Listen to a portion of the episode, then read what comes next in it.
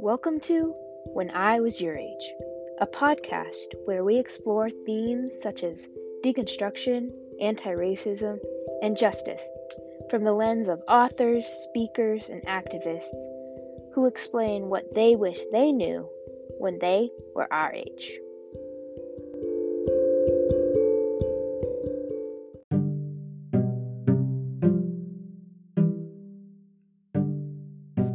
Wanda G. Anderson is a native New Yorker who has lived in Colorado Springs for the past 24 years.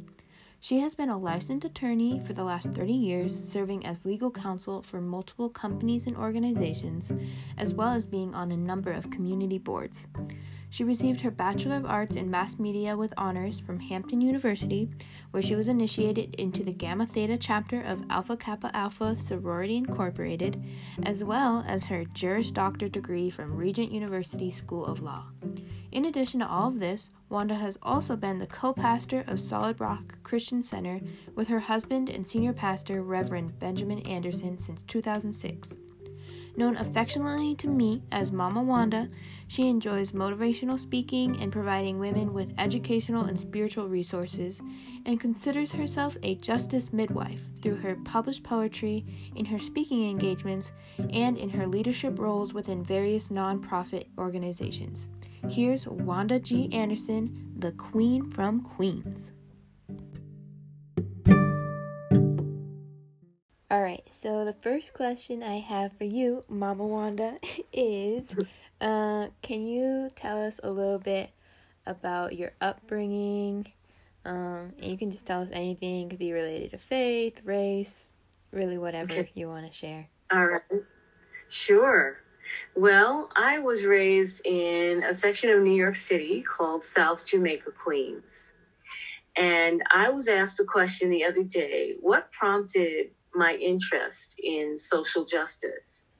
And I shared a story that really um, was very pivotal in my life. When I was about 10 years old and growing up in South Jamaica, Queens, New York, it was a tough place to grow up it was um, a, a community of marginalized people, primarily communities of color, people of color, African Americans at the time.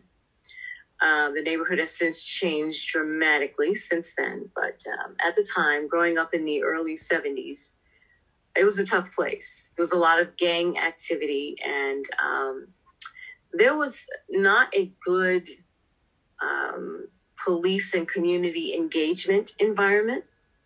So when I was about, was about 10, 11, maybe going on 11, something happened that changed the course of my life. Um, a little African American boy who was 10 years old was gunned down by a white police officer. Mm. And it happened in my neighborhood. And uh, this little boy and his father were walking at five o'clock in the morning to the father's job where he was going to open up a gas station. And apparently, there was an all points bulletin about an attempted robbery of a taxi cab driver in New York City. And they had the suspects listed as two black men in their 20s. Well, an unmarked police car pulled up on this father and son who were walking to the gas station.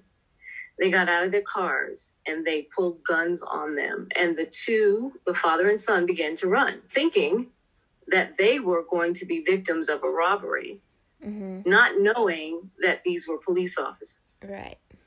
So as they begin to run, the police officers, at least one of them, pulled a gun and shot the little boy dead. Mm.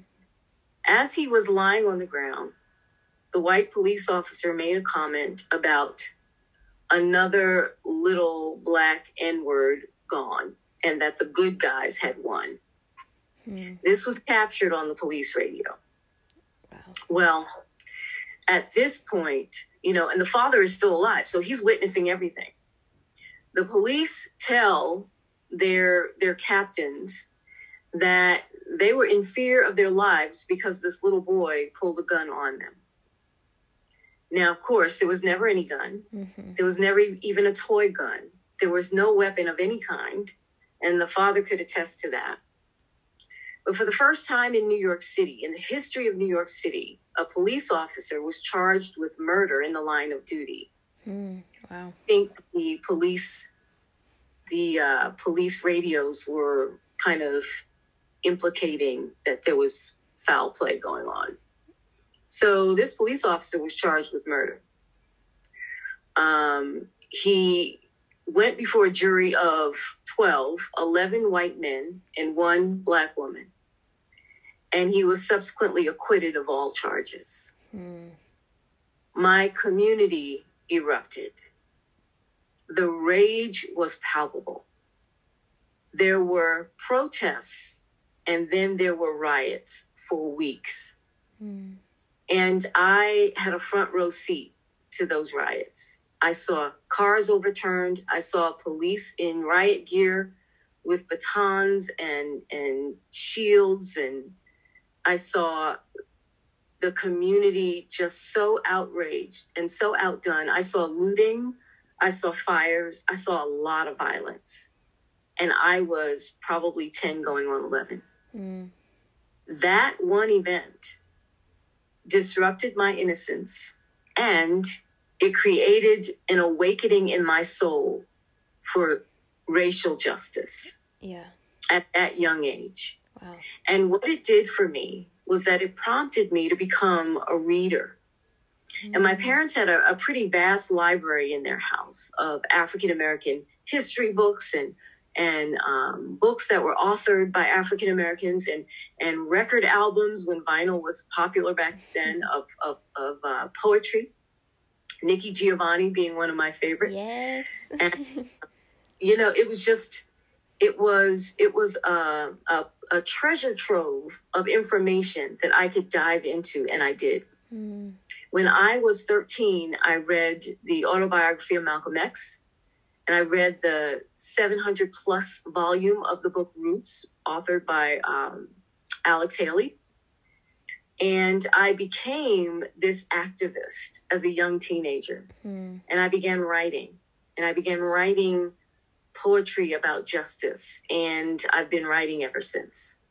So I grew up in a time where um, I was awakened to the societal ills and the disparities within communities of color that were marginalized. And um, that was something that I think was such a pivotal event for me. Growing up in New York City, sort of in the heart of seeing all of this and taking it all in and trying to process it through my young mind, but also having the benefit of parents who were very well read and very well versed in these types of things. And so none of this was off limits in terms of processing and communicating. And I, I thank God that I had a safe space in which to do it. But it did impact me for the rest of my life. And Mm. it, it, it became the framework for me to begin to look at my life's work in a way that um, was meaningful and purposeful as I went to school and as I went on to become an attorney and as I found myself in largely white spaces in communities of faith and parachurch organizations, recognizing that me being one of only was really a strategic assignment by God Mm. to do some consciousness raising and to really increase my own self awareness as to who I am as a as an African American woman in white evangelical spaces and um, what that means in my role as a leader and as a voice. Hmm. Thank you. Um, so you now like you have like a background in law and you're also co-pastor of Solid Rock Church in Colorado Springs. um, and so I was wondering if you could speak into maybe you touched on it a little bit, but maybe how your faith intersects with um, this passion for social justice. Yeah, great question. Thank you. I think the two go hand in hand. You know, Jesus himself was an advocate for the marginalized. He was countercultural. He did things that society said he shouldn't have done. He spoke to Samaritans. He interfaced with women. He revealed his deity and his messianic assignment to women before he did to men. He uh, hung out with those who were on the fringes of society when people told him, Oh, you should not be having dinner with tax collectors. You should not be speaking to women. You should not be um, addressing crowds of, of people who have physical disabilities and actually touching them. And you should not be regarding children as more valuable than adults. He did everything that was counter cultural and he challenged the empire mm. and he spoke truth to power mm-hmm. and so i see that there is a an intersectionality there is a partnership a synergy between faith and justice and it really stems from the biblical narratives mm-hmm. Mm-hmm. okay i agree um, but maybe how would you respond to someone who thinks that either they are separate or maybe like I've heard like people tell me because I'm low key an activist girl out here and I've been in white evangelical spaces and people kind of got upset for me when I um would like disrupt the peace, I guess. And so mm-hmm. what would you say to people who are like, "Oh, God doesn't really care about race or like kind of have the colorblind mentality. Mm-hmm. How would you yeah. respond to that? Yeah, colorblindness is um, really akin to tone deafness. If you say that that color does not matter to God, then it really, really, in effect, strips God of His ability to be the master of diversity and inclusion, which he really was. He created a plethora of skin tones and colors in our environment and in creation because he felt it was good and pleasing. And so for us to take the the position that that color doesn't matter is really anathema to God. It really belies who God is as a creator and as a creative. Now, we all know that race is a social construct. The Bible says that we are from one race, but many nations. But we have taken and, and just blown apart the whole imago dei the image of god where we are created in his image and and we have we have really trampled on humanity through God's perspective by saying, based upon your skin tone and your skin color, there will be a hierarchy of classes, and we will determine who is in power based upon the whiteness of your skin.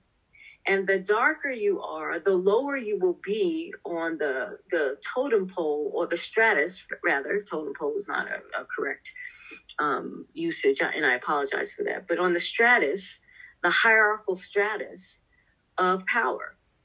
And so we find that um, people will say, Well, I don't see color and I don't want to talk about color as a way to dismiss the whole uh, aspect and element of systemic racism. Because if I don't have to talk about color, then I don't have to talk about the impact of what color has meant in this country historically and how we have used color to intrinsically belittle and dehumanize some and give power to others. Mm. And so, um, to me, the whole aspect of color blindness and not seeing color is really um, designed to be a conversation killer. Mm. It really is. And it, it has no place in today's society because it's not true. It's an outright lie. You do see color. Right. Because if you didn't see color, then how would you even select what you're going to wear each day? Mm.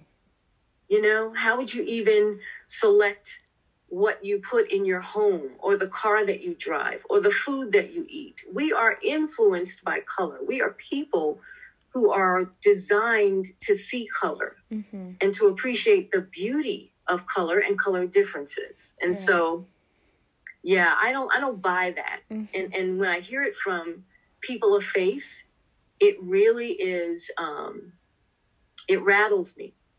It rattles me because you're basically saying, well, I don't believe in the God of creation. Mm-hmm. I don't believe that God uh, created diversity and that he was creative with creation. And so therefore I'm not going to talk about color because I choose not to see it. It's just, it's just not true. Mm-hmm. Yeah. So within like the white spaces that you have been in or still are in, um, specifically like faith spaces, um, how do you um like find the balance between like when to speak up and when to like I don't know, I guess educate, but also yeah. as like a black woman as a minority, it shouldn't be like your job to educate people. So, like how do you find like how do you navigate that between like educating people but also like saving your own energy? Mhm. Yeah. You know, I, I know that um your podcast is called, or, or, or, the premise for it is what I wish I knew, mm-hmm. you know, at, at, at, your age. Here's one of the things I've discovered, and I'm still a work in progress, Megan. Mm-hmm. Um, I've discovered that I can censor myself based upon my own internal messaging, based upon my own um, um, internal biases that I have imposed upon myself because of the external messages that I've received. So I could tell myself, your voice is not wanted here. Your opinion doesn't matter here. No one wants to hear about your life experiences as a person of color in this country. I can easily tell myself that and, and convince myself that my voice is correct, that my perception is correct. But what I have been learning over the last several years, and, and, and it feels like, and because I'm a person of faith, I reference that God has orchestrated the events of my life. It feels as though God keeps putting me in these spaces as one of few or the only one to teach me some things that I still need to learn, mm. in addition to being a source of education for others and so, what I've been learning is that the more I silence myself and the more I censor myself in white evangelical spaces, because I think that's the expectation, the more offensive I am to who God called me to be.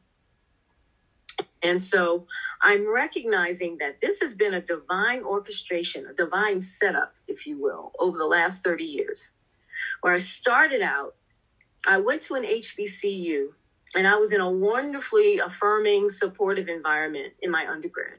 But then I went to a law school that was a white evangelical law school in the 1980s when the president of the university was running for president of the United States. It was a hostile environment. I was the only African American in my class, which was the first official class of the law school. And when I tell you that the experience was isolating, it was. What saved me was that I lived with an African American woman as a single parent and with her children. That's what saved me, mm. that I could go home at the end of the day and be in a safe space. So it started over 30 years ago in that environment. And then it has continued where I've been placed as an attorney in these white evangelical spaces either as a pioneer lawyer or as one of very few African Americans on the entire staff in the building of these headquartered organizations. And so God keeps placing me in these spaces, and it's like, Lord, what is up with that? What are you trying to show me? And with each successive appointment, I have developed my voice but I have also squelched my own voice mm. out of fear of rejection, out of fear of losing my job, out of fear of even my own power and my own ability. And so, but never, never out of obedience to God. God never told me to silence myself, He never did. Mm-hmm. But I took it upon myself to do it mm. out of my own fear and inhibition. And so now I'm finally getting to the place, Megan, where I'm realizing woe unto me if I don't use my voice, if I don't speak up, if I don't understand the gravity of the assignment and my purpose in life. I'm now just coming to grips with that. Mm-hmm. And it's taken me so long. And that is probably the biggest regret of my life mm-hmm. that it's taken me this long. It's been a journey, but I'm finally understanding what it's been about all this time. And it's not only been about me using my voice to be, again, a tool of education and consciousness raising, but it's been about God showing me that I need my own consciousness raised to finally embrace that as a as a black woman, as a leader, as a as a minister of the gospel, that as a poet, as an artist, as a creative, that he has given me platforms and spaces in which to express and to use what he's given me and and and woe be unto me if I don't do it. Mm. I feel a compulsion now to do it because if I don't, I feel like a part of me will die. Yeah. And I wish that I had that desperation earlier on. I wish that I had that awareness earlier on. Mm. Mm, that's good. So on the kind of like on the flip side of that, has there ever been like a time where you maybe I don't know, not doubted God, but like you kind of it was hard to understand circumstances um, that were happening around you. Kind of like, I don't know, when people are like, why do bad things happen to good people? Or like, um, mm-hmm. like specifically um, in terms of like racism and like systemic racism that's happening here. Mm-hmm. Um, but it could be just in general. And then like how, like, what did you do with those feelings, I mm-hmm. guess? You know, when I was in high school, um, the the television series Roots by Alex Haley was aired on television, and that was pretty controversial, and it was monumental. Mm. It was unprecedented to see the American history um, through the slave narrative be portrayed on television, and it included some very well known actors. But what it did was it created um, almost kind of like where we are today. It created um, a climate in the country of, of major discomfort. And so when I was in high school, I went to um, a small Lutheran high school in another part of Queens. And I remember after that show came on and it was aired on TV for several nights, I was coming out of um, a gospel choir rehearsal after school, me and several other African American students. And we were physically attacked by some of the neighborhood kids mm. who um, were Irish Catholic in the neighborhood, who made it very, very apparent to us that they didn't think we belonged in their neighborhood and they took baseball bats and broken glass and they began to attack us. Wow.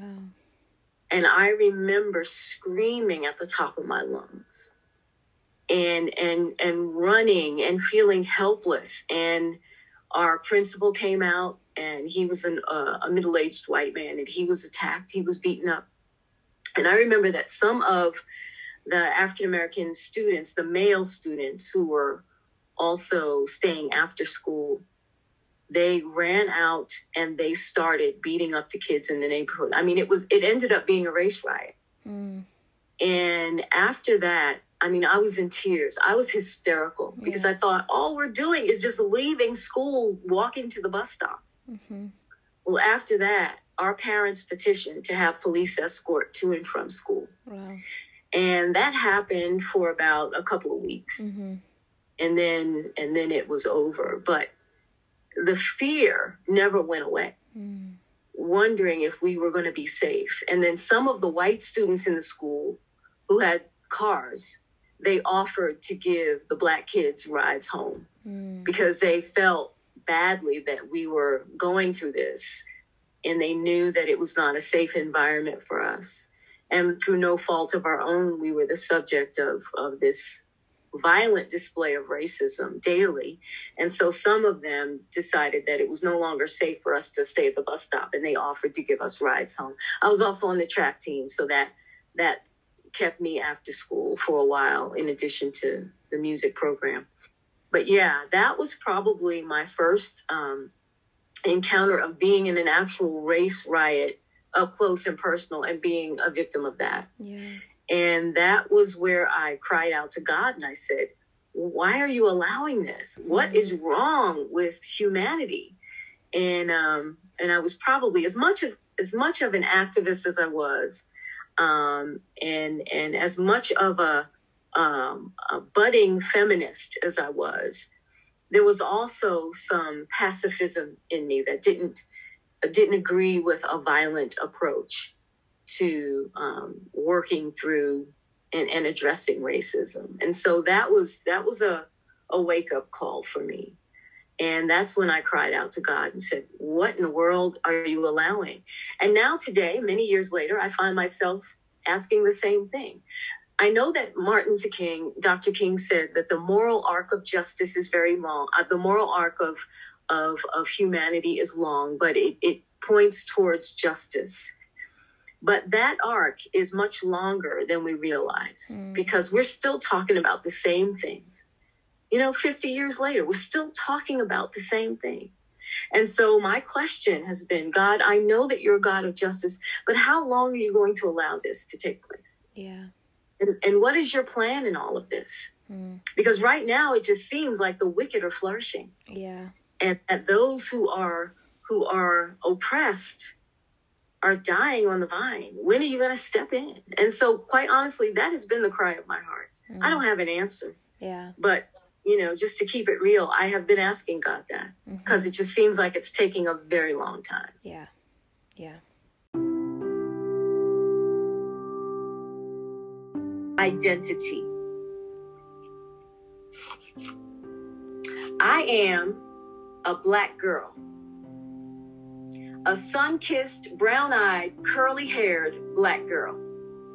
My presence unapologetically brings disruption to the homogenous atmosphere. I am a black girl.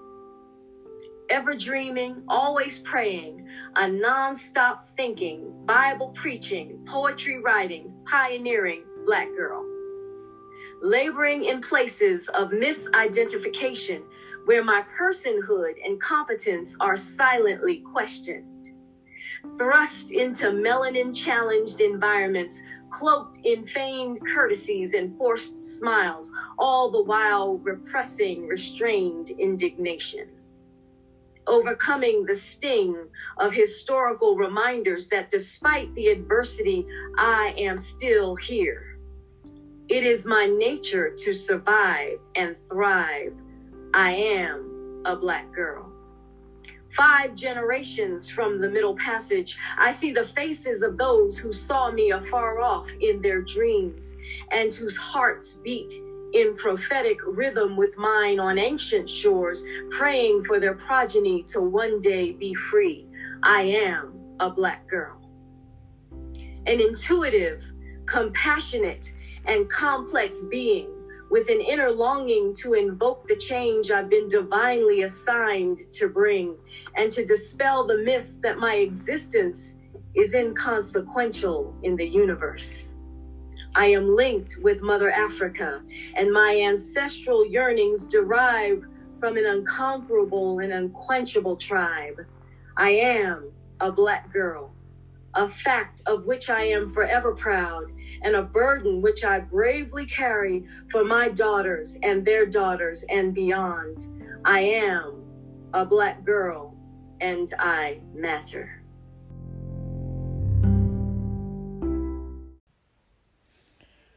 And so you mentioned like it's kind of we're still talking about the same things and I guess what I'm trying to ask is like there's a difference between like individual and like systemic racism and a lot of people like up until i don't know recently may have thought that like racism wasn't really a thing anymore because they didn't see like individual racism in their own lives but you talked about systemic racism a little bit earlier. So I was wondering if you could like maybe explain the difference between the two or like maybe for people who want to be engaged in the social justice movement or how they can like combat racism on an individual level and also a systemic level. Yeah. Yeah. Well, you know, the, the major difference between individual racism and systemic racism is that with systemic racism, we have all kinds of policies and laws and systems and internal processes and all kinds of um, methodologies that are in, infused with the um, with historical and systemic injustice. So what that looks like is um, you have a constitution that has codified who is human and who is not, who is property and who is not. And when you have an American society that was based upon the profitability of chattel slavery, where human beings were sold into commerce in order to grow and build and develop this nation, then that means that you have a system, a way of looking at things, a way of doing things that includes the dehumanization of a population of people. And in the case of racism, it is rooted in color and skin color.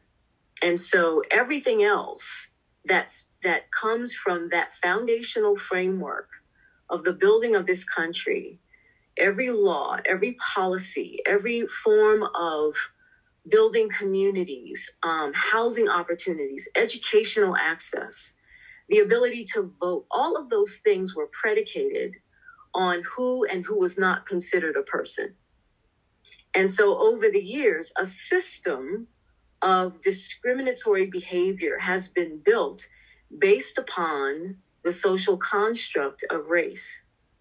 But see, the the the writer, um, one of one of my my favorite authors, and um, and his name is is drawing a blank right now. Um, Ta-Nehisi Coates. Mm-hmm. Sorry, he says that race is the baby of racism, the father.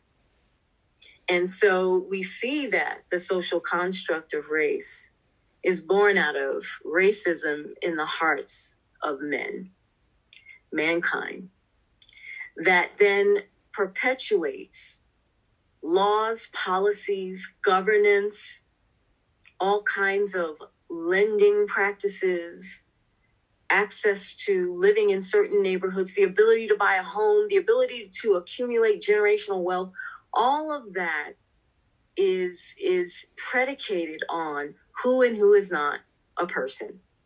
And it's been codified in our constitution. The authors of the constitution were slaveholders themselves. And so this system was designed to be a sustainable system. It's really not broken. It is mm. operating the way it was intended to. Right. And for more than 400 years, the system remains in place. We call it by other names. Thanks to dog whistle politics, we call it law and order, mm. but it's still the same. It's still the same. The outcomes are the same.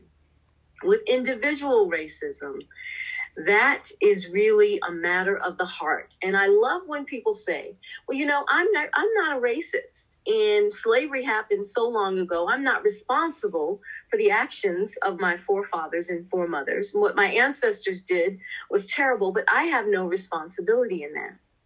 And that is a true statement on its face. However when you look at how white society has benefited from racist practices over the centuries, then while you yourself may not have been a participant in the development of these policies and practices, you are a beneficiary. Mm-hmm. And as a beneficiary, then you have a responsibility to help dismantle the system. Mm. And when people talk about racism on an individual level, they're basically saying, well, I should be absolved of responsibility because I did not play a part. But we really have to keep the conversation at the systemic level because it's at the systemic level where we see the whole of, of racism playing out in the whole of society. And then it becomes a real time, real life reality. When we keep it at the individual level, people can wash their hands and say, sorry, had nothing to do with that. I'm not a racist. But if you benefit from racist policies in a racist society, then you are, in some ways, complicit with it, unless you do something to actively dismantle it and engage in anti racist mm. activities and advocacy. Yeah. Yeah. That's good. So, like, essentially there's a difference between between saying like there's like racist there's like saying you're not racist but then there's anti-racist. And people mm-hmm. should be like moving towards how can i not be complicit? Yes. Mm. yes. And and you ask what are some sp- specific things that people can do? Well first of all i would encourage and if you're talking about white people specifically I would encourage our white friends to really lean in into the hard conversations because none of this is comfortable. And it's meant to be disruptive by design because we want to disrupt a system that never should have been in the first place. It's certainly not God's intention. So we want to disrupt this thing. Mm-hmm. And the only way we can disrupt it is by leaning in and facing it and talking about it and having authentic, transparent conversations. So that's the first thing. The other thing is learn, educate yourself on the whole of American history. Because if you don't, if you have a small microcosm of the narrative of American history as taught to you in school, then you don't know American history. You just don't. Mm. You have to understand the role that chattel slavery played in the building of this country. Yeah and and the fact that cotton and the commerce of cotton was king. But cotton as a commodity would not have existed without the slave labor mm-hmm. that cultivated it. Mm-hmm. that grew it cultivated it picked it and bundled it and got it ready for production purposes. Yeah. And so we have to understand that slavery chattel slavery was a billion dollar enterprise. A billion dollar enterprise built on the backs of enslaved people. And so, if we don't understand that aspect of history, then we look at the White House and don't get it. We look at the White House and say, oh, well, that was a beautiful building that was built by um, indentured servants, perhaps back in, you know, the 1600s or whatever.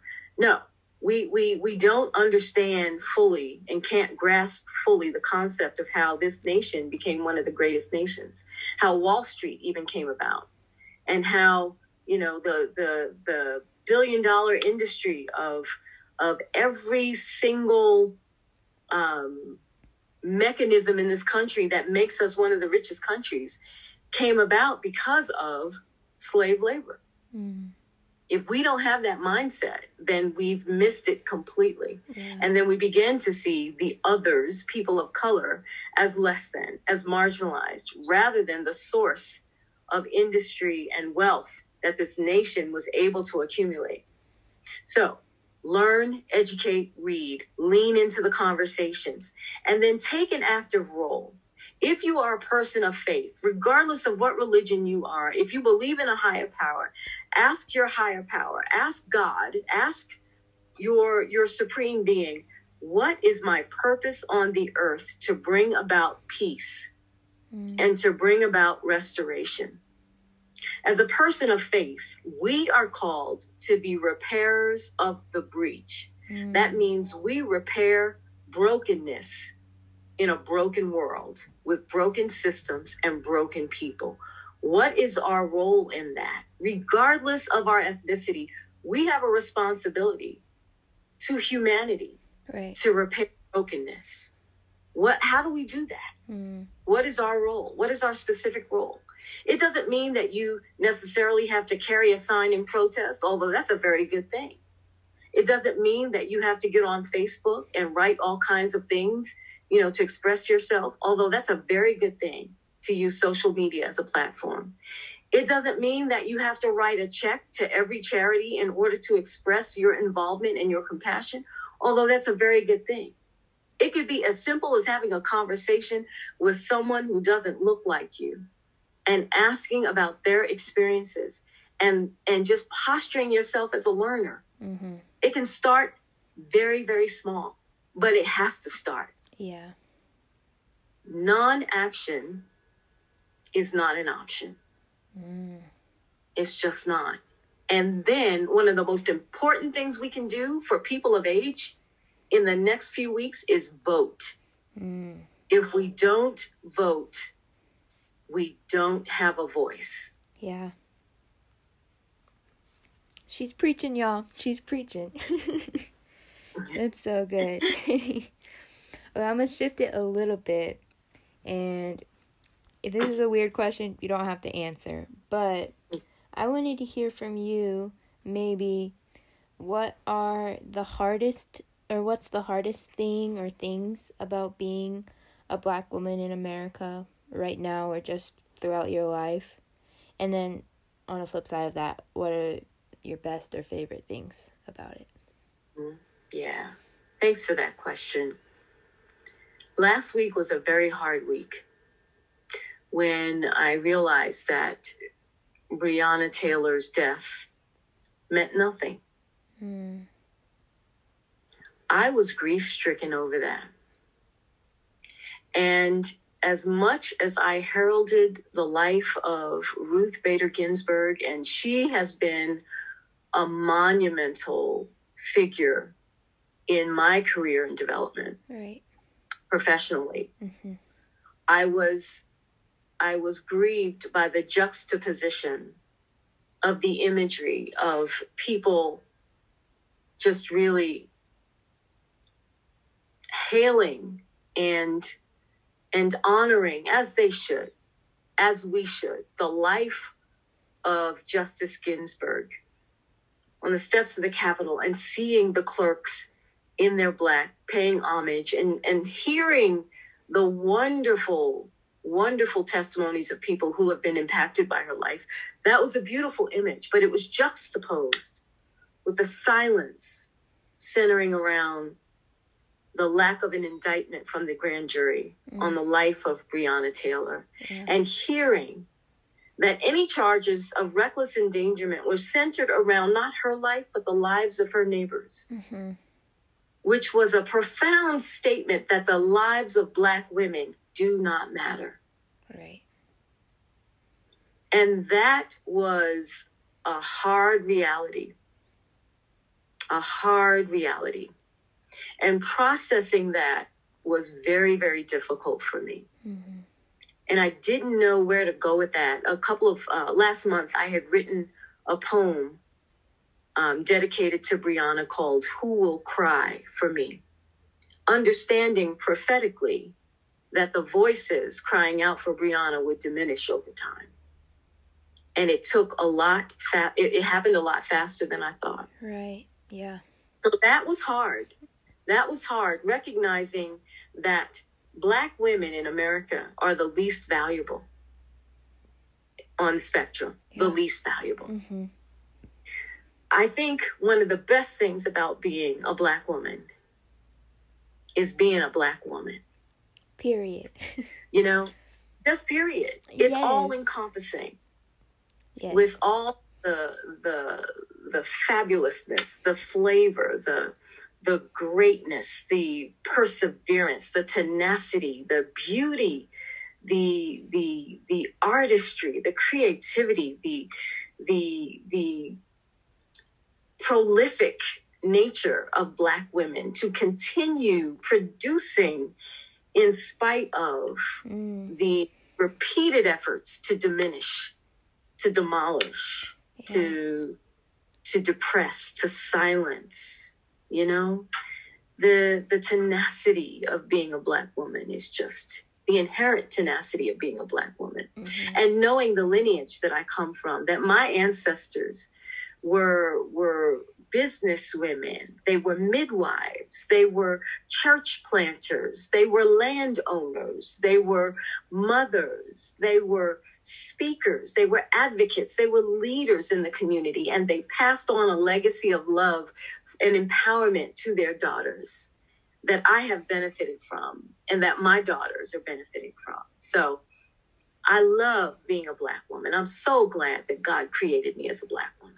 Yes. A queen of a black a woman. Queen. A queen from Queens. yes. A queen from Queens. We love it.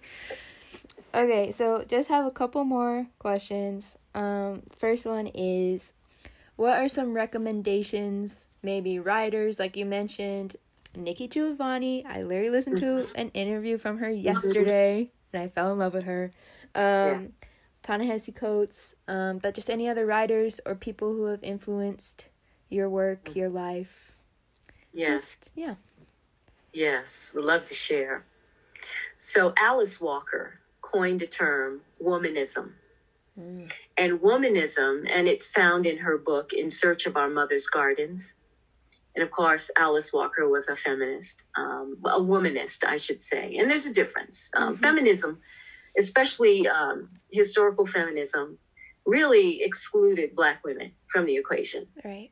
And it was all about female empowerment. But, you know, when the suffrage movement occurred, it did not include Black women necessarily, especially the newly freed slaves. Mm-hmm. Um, and so womanism came about because Black women realized that that we were not included in the feminist movement to the degree that we wanted to be, and that we had different needs than than white feminists and that we were not about male bashing but we saw men as being necessary to the family structure. Because in slavery our men were removed from the family and so we were not about bashing men but embracing men and really looking at the whole nuclear family structure whatever that is designed to look like um, especially in today's society. We want to make sure that the family is functioning holistically in a way that benefits not only the family, but society. And so, womanism looks at a holistic um, lifting up and support of the Black community in a way that feminism did not and would not. So, my mother was um, an early womanist in the 70s in the evangelical circles. And she raised my sister and I in that same vein.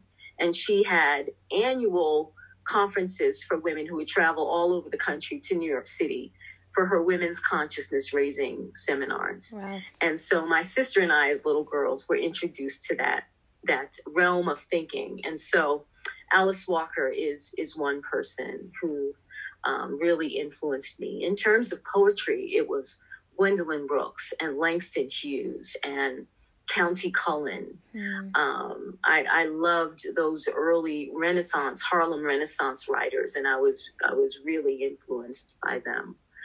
Um, you know, again, Ta-Nehisi Coates is someone. Um, uh, Jemar Tisby, who who wrote a book on the complicity of yeah. the color compromise, mm-hmm. the church's complicity in racism. Um, there are a plethora of other authors that, and I should have had my list in front of me, but um, you know, so many resources are out there now that yeah. we can avail ourselves of, and there's really mm no excuse to walk around Truly. in ignorance. Truly, you know, if you want to be woke, you have many opportunities to to woke, you... theologically, spiritually, emotionally, right. racially. Yeah, there's no excuse for ignorance. You heard it here, folks. Mama Wanda just laid down the law. All right, so the last question. You spoke about it a little bit earlier, but it's kind of like the namesake of the podcast is what do you wish you would have known when you were my age? Early 20s. That yeah. range. hmm You know, I wish that I had known that who I was was enough. Mm.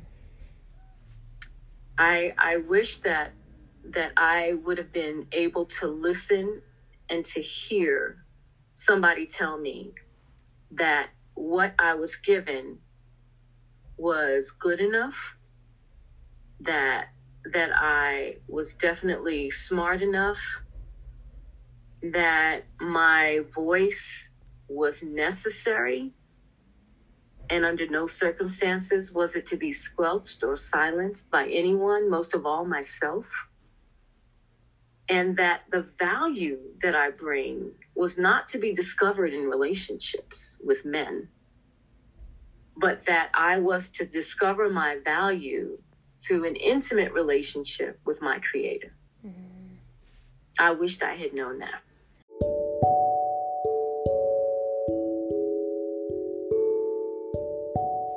Thanks for listening to the season 2 opener of When I Was Your Age featuring Wanda G. Anderson. We are so excited to see what this next season has in store, so stay tuned with us every other Tuesday for new episodes. You can also follow us on Twitter and Instagram at WIWYA underscore podcast. Thanks again.